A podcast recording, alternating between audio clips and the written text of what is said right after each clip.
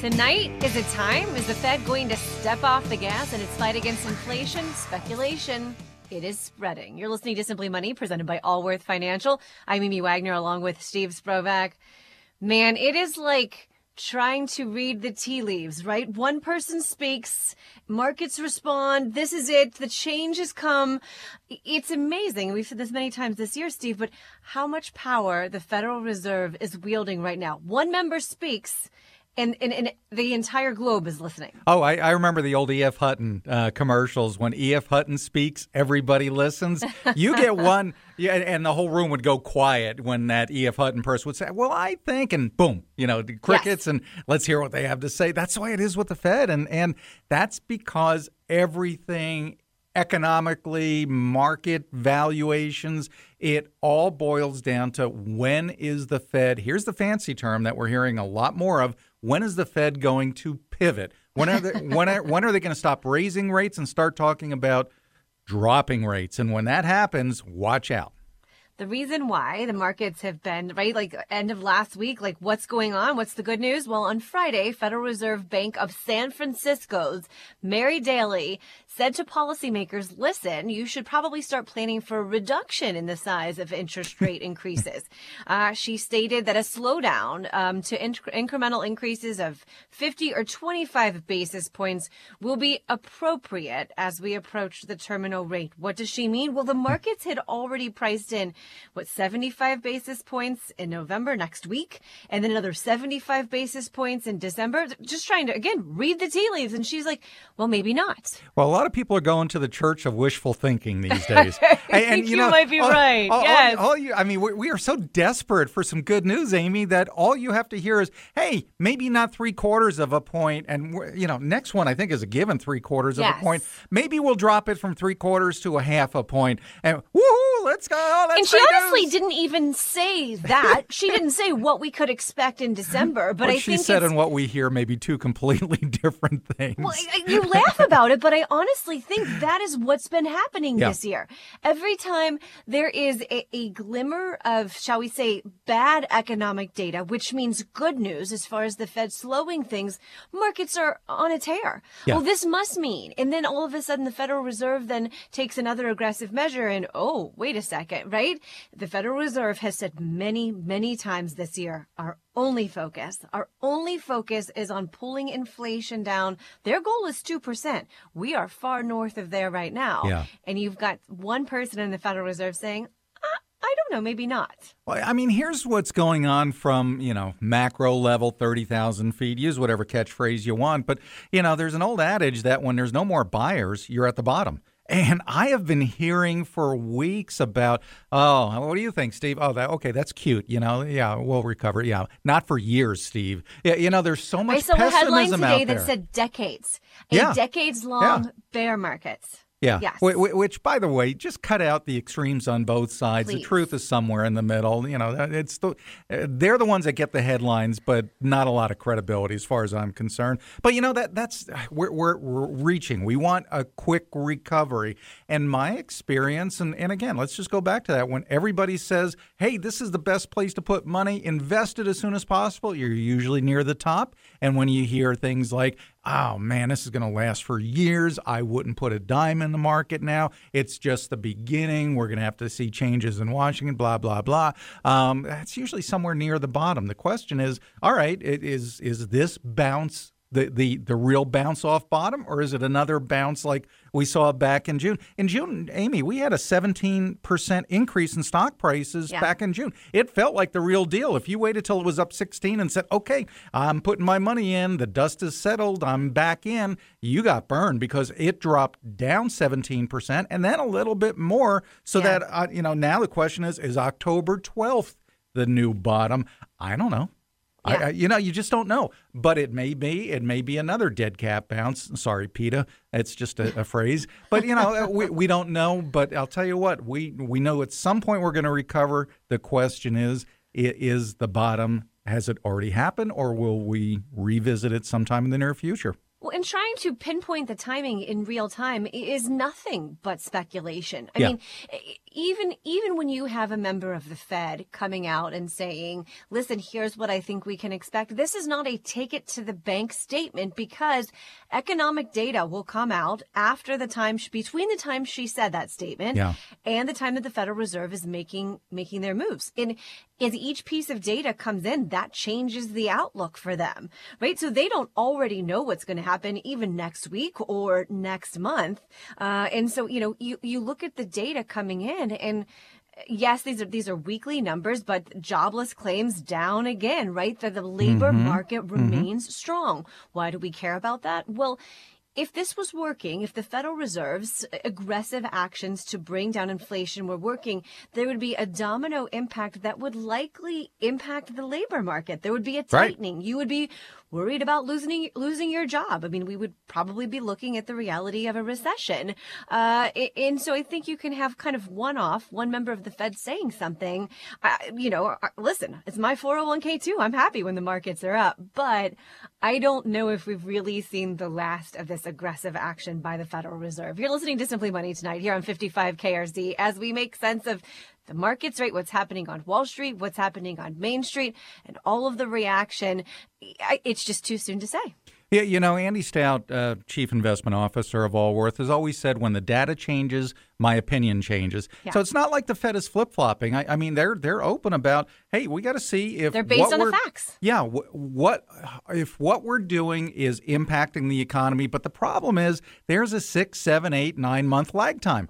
So yeah. the things that they started doing back in January and February, we're just beginning to see if it has an impact on the economy and is slowing it down because we're we're in that period, Amy, where bad news is good news. We want to see the economy slowing down so the Fed does reduce their increases in interest rates and goes through that that pivot that that we're focused on. And, and, when you start to see more and more people talk about, hey, the Fed pivot looks like it's going to be whatever, second quarter, third quarter of, of next year, that's when you know some of the money that's been sitting on the sidelines. By the way, there's five trillion dollars sitting on the sidelines right now, most of which is going to re-enter the market at some point. So there's a lot of pent-up demand for buying stocks. So don't be surprised if the market starts to move before the good news happens, because that's generally what happens. I, I mean, the, the, oh, 2009, what was the bottom? March, March 9th, yeah. something like that. March 10th, and, something like and, that tell tell me, you know, things were clear and and oh, it's time to get back in. No, on March 10th, March 11th, April, May,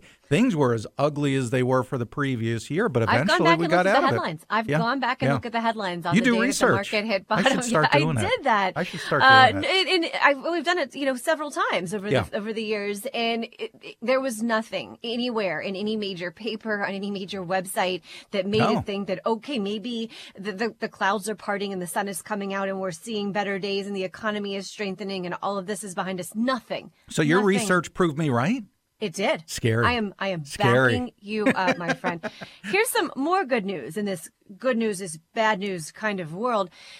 Places where markets that are tied very closely to interest rates. Think about you were going to buy a home and now all of a sudden interest rates have what doubled yeah. maybe since the beginning of this year or buying a new car or a used car. Though in those kinds of places we are seeing a tightening. I mean in fact in the real estate market it is like um, seized up overnight kind of it's like a, a light switch yeah yes. yeah.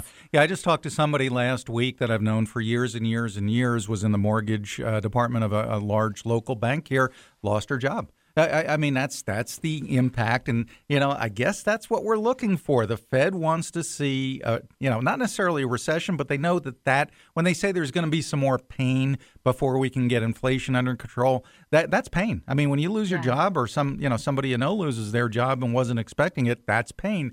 That's what you can expect because of the Fed increasing interest rates. And it's not just real estate, any large ticket item where you generally borrow money, like a car. You know, yeah. who who pays cash for a car? Yeah, there's a percentage, but most people take out a loan. You know what those rates are? Those, those rates are sky high compared to where they were a year ago. And they make a difference, right? I mean, we've talked Sure. on this on this show about if you know what your mortgage payment would have been a year ago with the Yeah. interest rate at what 3.25%, something like that, 3% versus now at 7%. For a lot of people, it's hundreds of dollars difference. Oh, it might be a grand. thousand. Yeah. Yeah. And when you look at that, well, for some that's cost prohibitive for It- some people, right? For a lot of people. It is, and, and believe it or not, and I was talking to my son, who's an engineer for a large automotive manufacturer. Um, there are still supply chain issues out there. So Yeah. you know, let, let's take you know what is inflation? It's too many dollars chasing too few items. Well, you know, maybe the items would be there if there weren't supply chain issues. China is still a very large manufacturer of a lot of stuff that's that's distributed all over the, the world, especially in the automotive industry. There's still supply chain issues because China is still locking down entire towns if there is a COVID spread going on. So while you have that going on, you you've got you know in that case kind of an artificial um, uh, limitation on on supply, but it's still a, a limitation on supply. You know, so we've got to get past all of these issues to get inflation down. We're gaining ground. It's better than it was a year ago, but it, we're not out of the woods. And when you say we're gaining ground, what that means is the economy is losing momentum, right? I mean, that's how we're gaining ground right now. There are a number of kind of uh, economic data pieces that are coming in showing, okay, this is slowing down, Yeah. and, that's what we want. But there's a lot of other areas that are not slowing down at the pace I think that the Federal Reserve, that the markets would want, and, and that's what we're dealing with here. I- It is, and, and I'll tell you what, Amy, we're getting a lot of numbers this week. This turns out, at least for the short term, to be an important week. We're getting a lot of earnings coming in. Apple, you know, big companies like Yes. that. We want to see reduced earnings, believe it or not. But again, bad news is good news. It shows Consumer the Fed- sentiments out this week too, right? That's how, a how big we all feel about the Well, I. I know how I feel. I think a lot of others feel the same way. New home sales, I don't think there's going to be any surprises No. there. Um, third quarter GDP, gross domestic product, believe it or not, it's expected to be over 2%. Remember, the first two quarters of this year were minuses. Negative. And technically, that's a recession. Didn't really feel like it. I don't, I don't think that the first two quarters were a real recession. Um, but, you know, that that's one of the numbers. We're personal spending. You know, are we still spending money? Yes. Is it down? I don't know. We'll see. These are numbers e- economists and analysts are going to be taking a hard and close look at this week. Here's the Allworth advice making financial news based on buzz, based on speculation, what you read daily. Man, it is a ga- dangerous game to play. Let history be your guide here. You know, we often rip the IRS, but not this time. They just announced something that could really help you retire earlier. It is a big deal. We're going to explain next. You're listening to Simply Money here on 55 KRC, the talk station.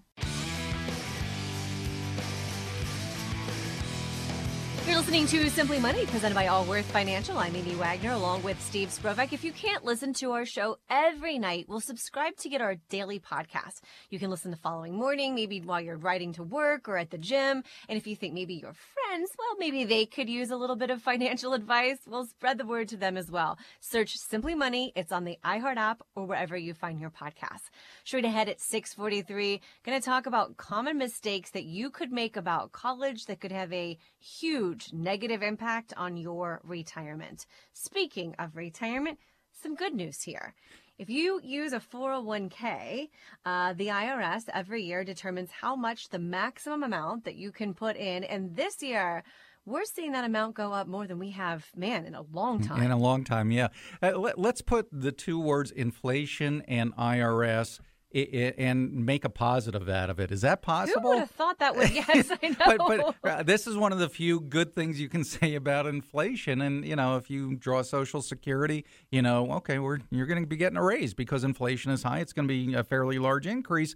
Well, the the IRS is working through all of all of the numbers that they do, and a lot of these items that they set limits on are being indexed for inflation. Now, this doesn't help us this year, Amy, but in 2023 we're looking at the max you can put in of your own money into your 401k is increasing from $20,500 to $22,500. Um, that's almost 10%. Uh, That's Yeah. a $2,000 increase. And on top of that, if you're an old guy like me, you're not there yet, but uh, if you're an old guy like me, uh, the catch up provision goes from 6500 to 7500 in addition to that baseline increase. So, you know, some people out there are just great savers. We want to make sure you have an emergency fund. We want to make sure you you have uh, uh, you know 401k contributions to allow you to retire when you want, and if you can continue to put even more money away, a taxable investment account. Those are the three major buckets. But if you can max out your 401k contributions, oh my goodness, especially with the market down, uh, you can put away a lot of money, and it's going to do a lot of good for you and allow you to live a lot better in retirement than if you just stick with the old numbers. And I think it's easy to say, yeah, that sounds great. But like maxing out my 401k, who can do that? Yeah. I yeah. will tell you, I am not a do as I say. I like I, I, I walk, you know, I, I walk the walk too, right? And this, I, I have made many sacrifices through the years in order to be able to put as much as I possibly can into that Good 401k because I really truly believe. And there are there are years when uh, certain things can't happen, but I'm I'm maxing out that 401k as much as I possibly can. If you are not anywhere close to it, just just increase one percent, right, every year. Maybe Yeah. try to put one. You, I I, I understand. I don't miss it. You know, I, I've been Yeah. making the sacrifice. I'm used to it. My family is used to it. And I think it can make a huge difference. Here's a talker. If you are a McDonald's fan, and I, for anyone who has had little children, well, I don't know what it is, but at about the age of four or five, all of a sudden, all they ever want is to eat at McDonald's and get the Happy Meal. Uh, is, is- that marketing? Happy Meal. It I is mean, kids love it. Yeah. Well, Yeah. of course, because it's going to make you happy just by getting one. so why wouldn't adults want them too, right? McDonald's came out earlier this year with the adult Happy Meals, and they have these weird little figurines in them. And I'm thinking, like, what are they thinking? I don't know. Once again, marketing and McDonald's, leave it to McDonald's. These have now become these weird little grimaces and a hamburglar and whatever have become these collector things, and people are paying like real money for them. I don't get it. Is this I, to me? It's just another don't it sign we're rapidly approaching end times. I mean, a- adult happy We have meals. collectively lost our minds. and I'm reading some of these quotes of people saying, "My, I, I'm so happy. My day is fulfilled. I've got my adult happy meal."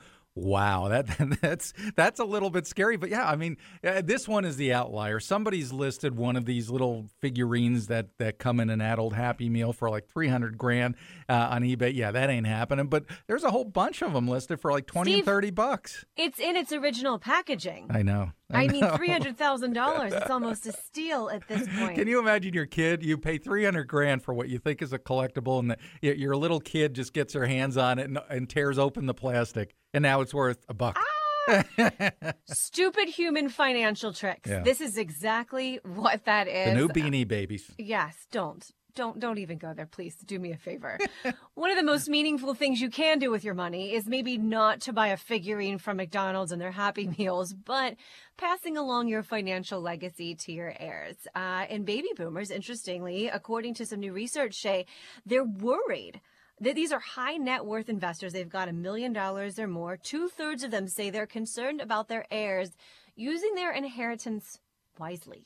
Well, it's a pretty common problem, and, Yeah. and a normal discussion I have with people eh, day in and day out about, uh, okay, you know, getting a little bit older, and you know, my, my kids are good, but you know, I'm not. I'm a little concerned about the marriage. You know, their kids. I'm worried about their education. One kid's doing great, the other kid's struggling. Common, common stuff, and and that eh, the biggest concern of of two thirds of high net worth individuals is a smooth transfer of my assets to the next generation. And how do you accomplish that? Well, I mean, that's where beneficiary designations become real important. But I'll, I'll tell you what, sometimes you don't necessarily have to have $12 million to need a trust. But in a trust, you can go ahead and put limitations. You can put strings on your money, and that's a fairly common tool of okay, I don't want this kid to have this money until they're 25, or this grandkid. It can only be used for educational purposes. That's one of the things you can use to address your concerns. Over the next 20 years, we are about to see the greatest transfer of wealth this Yeah. country has ever seen. $73 trillion is expected to pass to younger generation. Uh, another 11.9 trillion will be given to charities, right? These, the baby boomers are, you know, have amassed money. They've worked hard. Many of them had pensions and social security and saved for themselves. And as a result, there's all this wealth that has built up that's being passed on. But it's so interesting, Steve, because there, there's such generational differences differences in how Yeah. people look at money. Uh, you know, I, I can see the difference between my dad and I, and between my children and I. You know, what, what we value, what we think working hard looks like. Uh, so many differences, and I'm, as you know, a huge advocate of just speaking openly. Yeah, talking communication is openly. huge. Yes. Yeah. You know, if you're looking at your children and saying, "I don't understand this," ask. "Wh- Why did you Yeah. choose to do this? Or what, what is this about money? Just make sure that everyone is on the same page and make sure that everything is spelled out really closely in, in what you're doing. Here's the Allworth advice. Too many families fight over money after a loved one is gone. Have those important conversations now so that your financial legacy can be passed on in the most meaningful way possible. Coming up, Halloween almost here. Thieves have unleashed scary new scams. What you need to know to protect yourself next. You're listening to Simply Money here on 55 KRC, the talk station.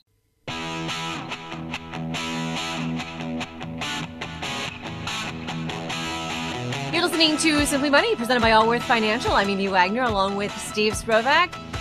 You look at your phone, you got a text from mom. Well, usually you pick it up immediately and respond, but is that text really from your mom? Joining us tonight with a warning everyone needs to hear Josiel Ehrlich, President and CEO of the Cincinnati Better Business Bureau. All right, mom is texting. You need to answer, right? Yeah, well, maybe not. Uh, scammers are using mom and dad. They're getting closer and closer to home to try and trick you into becoming their next victim. And they're using these text messages with a spoofed caller ID as their bait. They're counting on you to have the words dad and mom saved as a contact on your cell phone. And to your point, hoping you won't think twice before sending them money. So Now, somehow how a works. scammer, ho- hold on. So somehow a scammer gets a hold of your parents' cell phone number, or they're spoofing. No. They're spoofing it, but it comes across as dad or mom. Oh, I and see. most Okay. people see dad or mom and right away say, okay, pick it up. They don't look maybe at the number that might be underneath it. Sure. Okay. So, yeah. So you get a text from mom saying she left her wallet at home or she lost it or some such thing, and she's out shopping and she needs you to send money to some unknown bank account or a digital wallet so she can pay for what she bought. First, stop and think. If your parents typically don't text, don't respond to this at all. And if your parents generally don't involve you in their finances, or like my mom would have no idea what a digital wallet is, Sure. there's a pretty good chance the text is not from them. So instead, if you do not have their number memorized by heart, uh, look it up in your contact list and call your parents and say, "Did you send this text? And are you okay?" Et cetera, et cetera. Don't call the number displayed on the screen because, as you said, it may be spoofed. Then go back and delete the phone number of the imposter who supposedly forgot their wallet so they could get into yours. So many times, Josiel, what we've seen through the years is scammers just push on the sense of urgency. They, you know, your parents Right. need you. They need to help. Um, and this is one where, uh, you know, mom and dad, you know, I think for many people, you don't even stop and think, but nowadays you have to. Right, you have to, and and think of the message here. I'm, I can't even envision a situation where mom says, "I forgot my wallet." Not come down here, Johnny, and bring me some money, but instead dump some money in a bank account or Yes. send me some money through a digital account. That that's just not normal transactions. So you really stop and think and don't just respond emotionally to the fact that mom or dad allegedly texted you. Great warning, as always, from Josiel Ehrlich, President and CEO of the Cincinnati Better Business Bureau. What other scams do we need to know about Josiel? Well, speaking of banks, there's a phony bank text message uh, scam going around. Looks like it's a fraud alert from your bank, and I've personally gotten a couple of these. It might say something like there's some unusual activity in your account. Uh, did you approve a transaction for $1,000? Reply yes or no. Stop there, folks. If you reply to that text, the scammer knows now that they have an active cell phone number, and you're going to be their next target for this scam and who knows what other uh, cell phone scam based uh, scams there might be. Phase two of this is the scammer is going to call you to follow up, and the number will appear in the caller ID as if it is coming from the bank. The caller will claim to be the bank representative who can stop the fraudulent charges, but you'll have to set up a digital wallet, then send money to yourself using that app. Hmm. It all gets a little convoluted here. The scammer is going to tell you how to connect the app to your bank account. Then they're going to ask you to verify the connection is active by sharing the code that your bank sent back to you. Ah. Do not do it. You know, if you give that scammer your verification code, they're going to set up another account with your phone number and email, but their bank account information. Well, and they if have that complete happens, access, right? They've got access Right. to your account now. yeah, when you send money to yourself, as they told you to do, you're actually sending money to the scammer. Mm-hmm. And you're kind of stuck here because disputing the charges is going to be extremely hard because, as far as the bank is aware, you've already approved this transaction, even though you were tricked into it. And remember, sending money through a digital wallet app is like using cash, making it very hard to get your money back.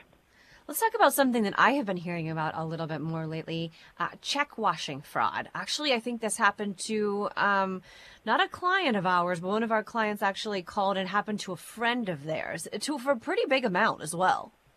Right. Uh, you know, this is a very old scam, but it is coming back around. Years ago, crooks washed stolen checks by removing all the handwritten payee information and amount information with chemicals and then changed those fields to whatever it is they wanted it to say. Well, the U.S. Postal Inspector is saying this is really being uh, resuscitated. They report that billions, billions with a B, dollars of counterfeit checks are generated annually. And occasionally these counterfeit checks are stolen from mailboxes.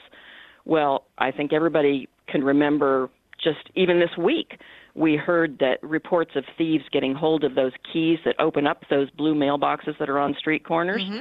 Um, that's how this is happening. A lot of people pay their bills electronically.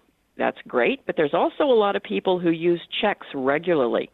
And even those who prefer to use electronic checks, there are some times where you have to write a check. If you do use, if you do have to write a check, make sure that you use a black gel ink pen instead of a ballpoint pen. Black gel ink is your best protection against check washing since gel ink really resists chemical stripping and contains pigments which really soak into the fibers of the check and make it harder to wash. And if you need to mail that check, I was going to say the instance it- that I heard about, the person was actually had written a check to a charity, mm-hmm. right? It intended it to go to the charity. Uh, it was taken somehow out of the mailbox. The, the intended person that the check was written to was changed, and then several zeros added to the end of that check. And, and I, I saw a picture of it. I couldn't believe it. And then, of course, I went on YouTube. There are, of course, dozens and dozens, hundreds of videos telling people exactly how to pull this off. Yeah, uh, and it, you know, you write a check, best interest at heart. You put it in your mailbox. You flip up the little flag, or you drop it in a blue box, uh, and just expect that it's going to be picked up by who is intended to pick it up, the post office, and it's going to be delivered. That is not the case anymore. If you write a check, you need to either hand deliver it, and that's obviously not always easy to do, or take it directly to the post office and mail it with them, or put it in a blue box, for lack of a better word, you know, close to the time that you know that they're going to be picking it up. Really quickly, I want to get to something else that you talk about, Josiel, an inheritance scheme. What do we need to know about that? Uh, this is similar to the Nigerian letter scam, where you get a letter saying that you're in, uh, entitled to all of this money and they're going to help you get it, blah, blah, blah. In this case, uh, it's moved stateside. It's not from Nigeria. At least that's how it's being portrayed. You get a letter from a law firm. They're looking for the heir of a multi-million dollar inheritance, and they think it might be you. Well, spoiler alert, it's not you.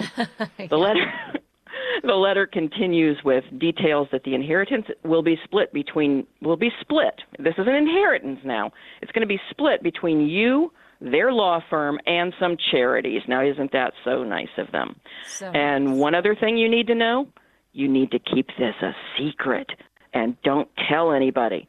And you need to contact them by email immediately. Hmm. Now, you probably figured this out. This isn't a letter from a lawyer, it's a scam. And if you email them, they're going to try to get as much of your personal information as possible your social security number, your bank account numbers, your money, anything, everything they can get because you think that you're entitled to this inheritance. And that inheritance, rather than them sending you any money, they may end up taking yours. Scammers, man, they're coming at you as they are your parents, as they are your bank, as they are a law firm. They're coming at you from every direction, which is why we appreciate so much when Seal Ehrlich joins us every month from President and CEO of the Better Business Bureau right here in Cincinnati with just this warning, right, of what you need to be watching out for. Make sure your friends and family members are watching out for these as well. You're listening to Simply Money here on 55 KRC, the talk station. You're listening to Simply Money, presented by Allworth Financial. I'm Amy Wagner, along with Steve Sprovach. Do you have a financial question you want us to talk about here on the show? There's a red button you can click on while you're listening to the show on the iHeart app. Just record your question. It's coming straight to us. We would love to talk about it right here on the show. Straight ahead, all of those credit card perks out there, making sense of them, which ones might best suit you? We're going to break that down for you paying for college, right? College expectations, college loans, student loans, all of that usually comes, Steve, as you know, about the time when you're starting to think, I need to ramp it up saving for retirement. Mm-hmm. And, and, for a lot of people, that whole helping your kids pay for college can really derail retirement plans. Oh, it, it can. And, and, you know, the numbers are getting bigger and bigger every year. I, I, I'm just shocked at, I thought college was expensive when my kids were in college, and that's 15 15 years ago? Yeah almost 15 years ago. Mm-hmm. um, they are a lot more expensive now. I you know would a graduating senior take out a 10 year $100000 mortgage before they got a job? No but if you call it a student loan they jump at it. You know yeah. and and this is one of the problems that we've got with student loan debt in in this country. And, and you know there are some basic mistakes that kids and their parents are making so, new research out from Voya says that 81% of those who have student loans say it rarely, it very much affects their ability to save for retirement, right? So, it's like it's a generational thing. You've got parents making sacrifices that affect yep. their retirement. You've got children taking on more in student loan debt than they can. You know, many of them, we talk about kind of failure to launch. Well, many of them can't buy houses, can't save for retirement because every penny that they're not you know, eating or paying for rent or gas is going to student loans. And so I think conversations, and I'm a huge advocate of this, starting in middle school, right? What can we afford? What makes sense? Uh, you know, and, and, and, you know, kids can have big dreams and I'm, I'm not about like squashing people's dreams of going to these big colleges, but you know, my daughter for whatever, literally because of palm trees and, and pictures she's seen on Instagram several years ago said, I'm going to South Carolina. Right. I, am sure the campus is beautiful. Right. I'm sure it would be a lovely, very fun college experience. She doesn't even know what she wants her major to be yet, right? And I've had to say, "Hey, babe, you can visit South. We're not. We're not going there. You know, we're we can't." In-state tuition is what makes sense for us. Look at all these lovely schools here in Kentucky. Well, you got 18 kids you got to put through college, so yeah, you got to call it. Yeah. Yes, four teenagers right now, but I, I think that parents, it, it, it feels difficult to like have this. You know, you want your kids to think I can do anything yeah. I want. You know, but when it comes to college, okay, maybe they can, but you know, uh, to go to this majorly expensive school with this great bumper sticker that you can put on your car, and then all of a sudden they are a philosophy major, right. and they're going to make forty thousand dollars. Uh, how are they going to pay off those loans? And I've I, have used this example before, but a friend of mine, for journalism majors, right? I was a broadcast journalism major. You know, you're not going to make a ton when you get out of the school. big bucks, exactly. This guy um, that I worked with at a, at a, station here in Cincinnati had gone to a private school. Right, had, had a great time, great college experience. He was eighty thousand dollars in debt, mm-hmm. making about forty thousand dollars a year. Like it, it just the numbers don't yeah. work out. Yeah, I, am still getting over you saying you talk to your kids when they're in middle school about how they're going to pay for college. Oh my goodness! my but, you know, children. And I think we all want our kids to have you know have it easier than than we did. You know, I yes. had a pretty pretty rough. I mean, my parents didn't have any money, and I paid my way through college, and so did my wife. And and you know, you, you do what you've got to do. But you know, if if you want to make it easier on your kids, going to Yale or Harvard or someplace where they're not going to get a scholarship might not be the first thing that you want jumping into your head. It it might be, hey, okay, that sounds great. You want to go there? Let's start researching together what kind of scholarships and grants we can get before jumping at the student loan. Everybody out there says, okay, you know, what do I need to do get get into school? Okay, what paper do I need to sign? And, and you know, you, no, how about first get the grants, get the scholarships that you don't have to pay back. I think that that solves a lot of problems right off the bat. We had Al Riddick on our show last week. Yeah. He's the CEO of Game Time Budgeting, and he, he was talking to me Great about guy. you know what what what your kids can be expected. And he said, listen, when your kids get to high school, their job, if they want to go to college, is to make sure that they position themselves uh, to get as much money as they possibly can. And that means maybe taking AP classes, taking dual credit classes where some of those credits transfer and you've already got them in high school and maybe you don't have to go to college as long. You know, learning how to study for the ACT, taking those test preparation classes because that way they're doing their part to set Yeah. them themselves up to be successful. And I thought that's a really interesting way to think about that. Your child's job in high school is to do everything they can to prepare themselves for college. I, I, I agree totally. And I'll tell you another thing. I mean, you know, the big problem is too much debt. It's okay for your kid to work while they're in college. I did. My wife did. I, I averaged 20 hours a, a week uh, working to, you know, pay for all the incidentals and help out with tuition and, and, and that sort of stuff um, while I'm at school. And, and, you know, a lot of parents are like, well, I want them to focus on their studies.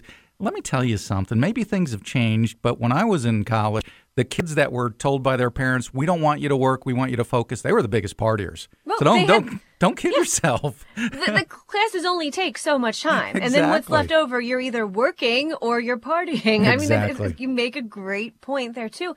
And I would also say, okay, uh, so maybe you've gone and you've uh, researched all the scholarships that you can get, and you've gotten the scholarships and the grants, Yeah. and now you're looking at the federal loans.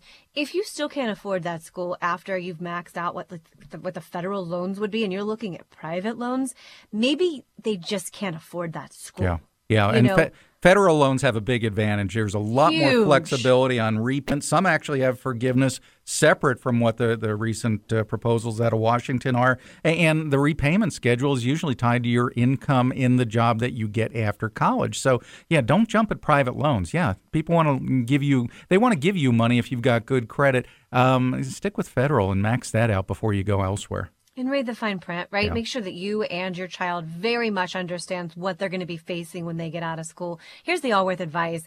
Borrowing money first, then maybe worrying about how you're going to pay it off later is not the way to go here. Do the research, educate yourself and your children, figure out what can be afforded first.